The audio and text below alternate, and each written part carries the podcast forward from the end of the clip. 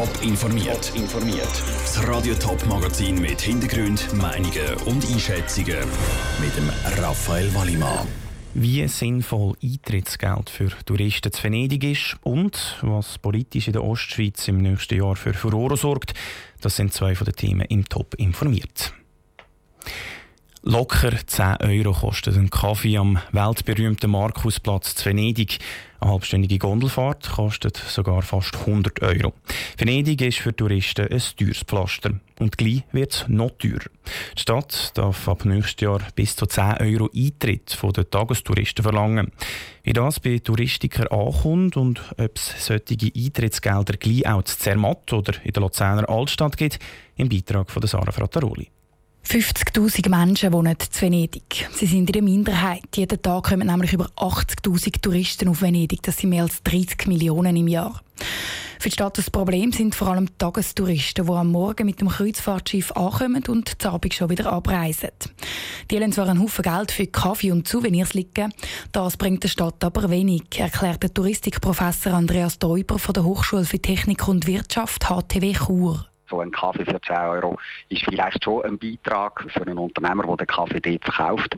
Aber von diesen 10 Euro können dann relativ wenig am Schluss dort an, wo die Mittel eben gebraucht werden, um die Stadt in Schuss zu behalten und wieder in Schuss zu stellen. Gerade Venedig, wo ja wortwörtlich im Meer versinkt, kann die 10 Euro Eintrittsgeld von den Tagestouristen gut brauchen, um sich sozusagen über Wasser zu behalten.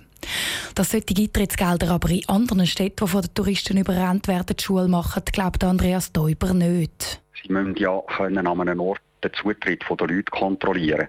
Und bei der Lagunenstadt Venedig geht das eben, weil alle müssen mit einem Schiff oder auf einer klar kontrollierbaren Straße in die Stadt hineingehen. Aber wenn sie solche Exklusivzugänge nicht haben, dann müssten sie das mehr auf dem Prinzip der Freiwilligkeit vielleicht machen.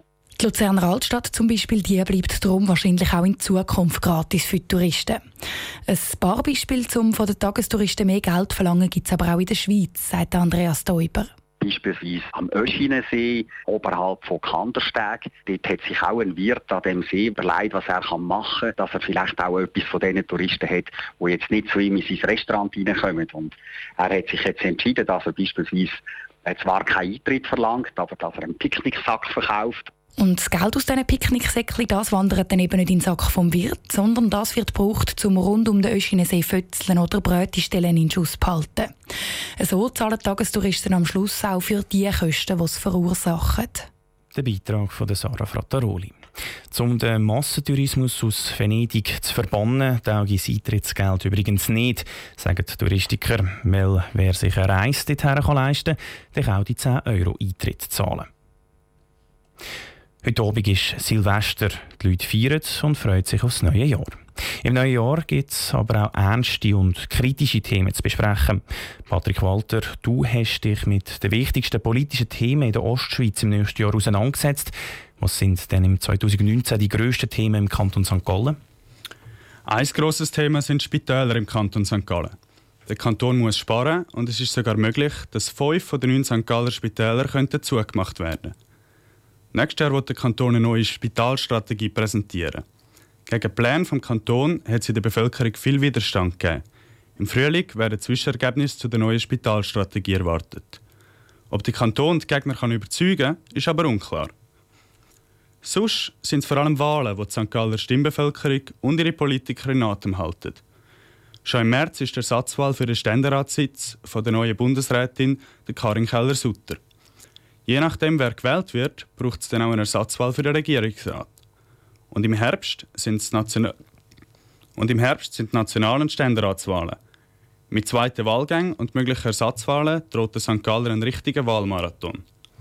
Und wie steht es im Kanton Thurgau? Was sind da die grossen politischen Themen? Im Kanton Thurgau sorgt 2019 vor allem die Ständeratswahl, die Stadtratswahl zu Frauenfeld für Furore. Der Stadtrat wird im Februar komplett neu gewählt. Drei von den fünf Stadträten haben angekündigt, dass sie nicht mehr antreten. Für die drei freien Sitze gibt es bis jetzt fünf Kandidaten von der FDP, SVP, SP, den Grünliberalen und der Partei Krampfen und Hirne. Natürlich auch im Kanton Thurgau sind die nationalen Wahlen ein grosses Thema. Vor allem die Ständeratswahlen sind im Thurgau umkämpft. Der SVP-Ständerat Roland Eberle kandidiert nicht mehr. Die SVP will den Sitz verteidigen, aber vor allem die SP hat angekündigt, den Sitz der SVP im Ständerat anzugreifen. Danke, Patrick Walter, für die Informationen. Der erste Termin ist der 10. Februar, dann ist das Frauenfeld die Stadtratswahl. Gleichzeitig wird auch über die nationale Zersiedlungsinitiative abgestimmt. Gerade an so Tagen wie Silvester ist die Verlockung von einem Glas Wein oder einem Bier gross. Am nächsten Tag kommt dann aber die Quittung in Form von einem Brummschädel. Hätte ich doch nur weniger getrunken, ist häufig einer der ersten Gedanken in so Fällen. Wie der Kater aber kann verhindert werden, im Beitrag von Michel Eckimann. Alkohol ist für den Körper ein Giftstoff. Da gäbe es nichts schön zu reden, stellt der Pharmazeut und Hersteller von einem Katermittel Pedro Schmidt als erstes klar. Und doch passiert es ab und zu, dass eine Party ausartet und reichlich Alkohol fließt. Das müsse nicht heissen, dass am nächsten Morgen das Kopfweh vorprogrammiert sei, meint der Experte. Effektiv gegen Kater sei etwas, was schon die Mami oder Kollegen immer gesagt haben. Trink dann noch ein Glas Wasser vor dem Schlafen. So kommt der Körper wieder zu Flüssigkeiten und Mineralien, die nach einer heftigen Partynacht fehlen. Auch helfen tut Essen. Sobald wir schlafen, sinkt der Blutzuckerspiegel auf ein sehr tiefes Minimum. Da gibt es dann viele, die dann natürlich auf dem Heimweg noch schnell bei der Dönerbude oder bei McDonalds noch sich schnell etwas reinholen. Das ist von dieser Perspektive an und für sich gar nicht so dumm. Das ist also das Zweite, wie einem Kater neben einem grossen Glas Wasser kann vorbeugt werden Etwas fettiges Essen vor dem Schlafen.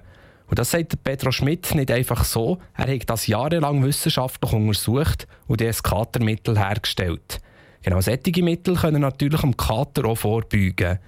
Und wenn dann gleich alles nichts genützt hat und der Kater doch da ist am Morgen beim Aufstehen, dann gibt es den Mythos vom Konterbier.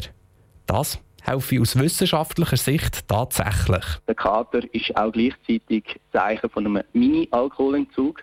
Das heisst, während dem Alkoholkonsum dreht das Gehirn ein bisschen durch, wenn man das äh, so ein bisschen banal ausdrücken darf. Und da muss ich das Hirn wieder am nächsten Tag wieder rekalibrieren. Das heisst, durch das Konterbier passiert der Prozess von Betrunkensein zu nüchtern werden sanfter. Gesundheitlich sei es aber gar nichts Gutes. Der Beitrag von Michel Eckimann. Was immer noch am effektivsten ist, ist einfach weniger Alkohol trinken, sagt natürlich auch der Experte. Weil wie es bei Giftstoff ist, je grösser die, wie grösser die Menge ist, desto grösser ist auch das Leiden. Informiert, auch als Podcast. Mehr Informationen gibt es auf toponline.ch.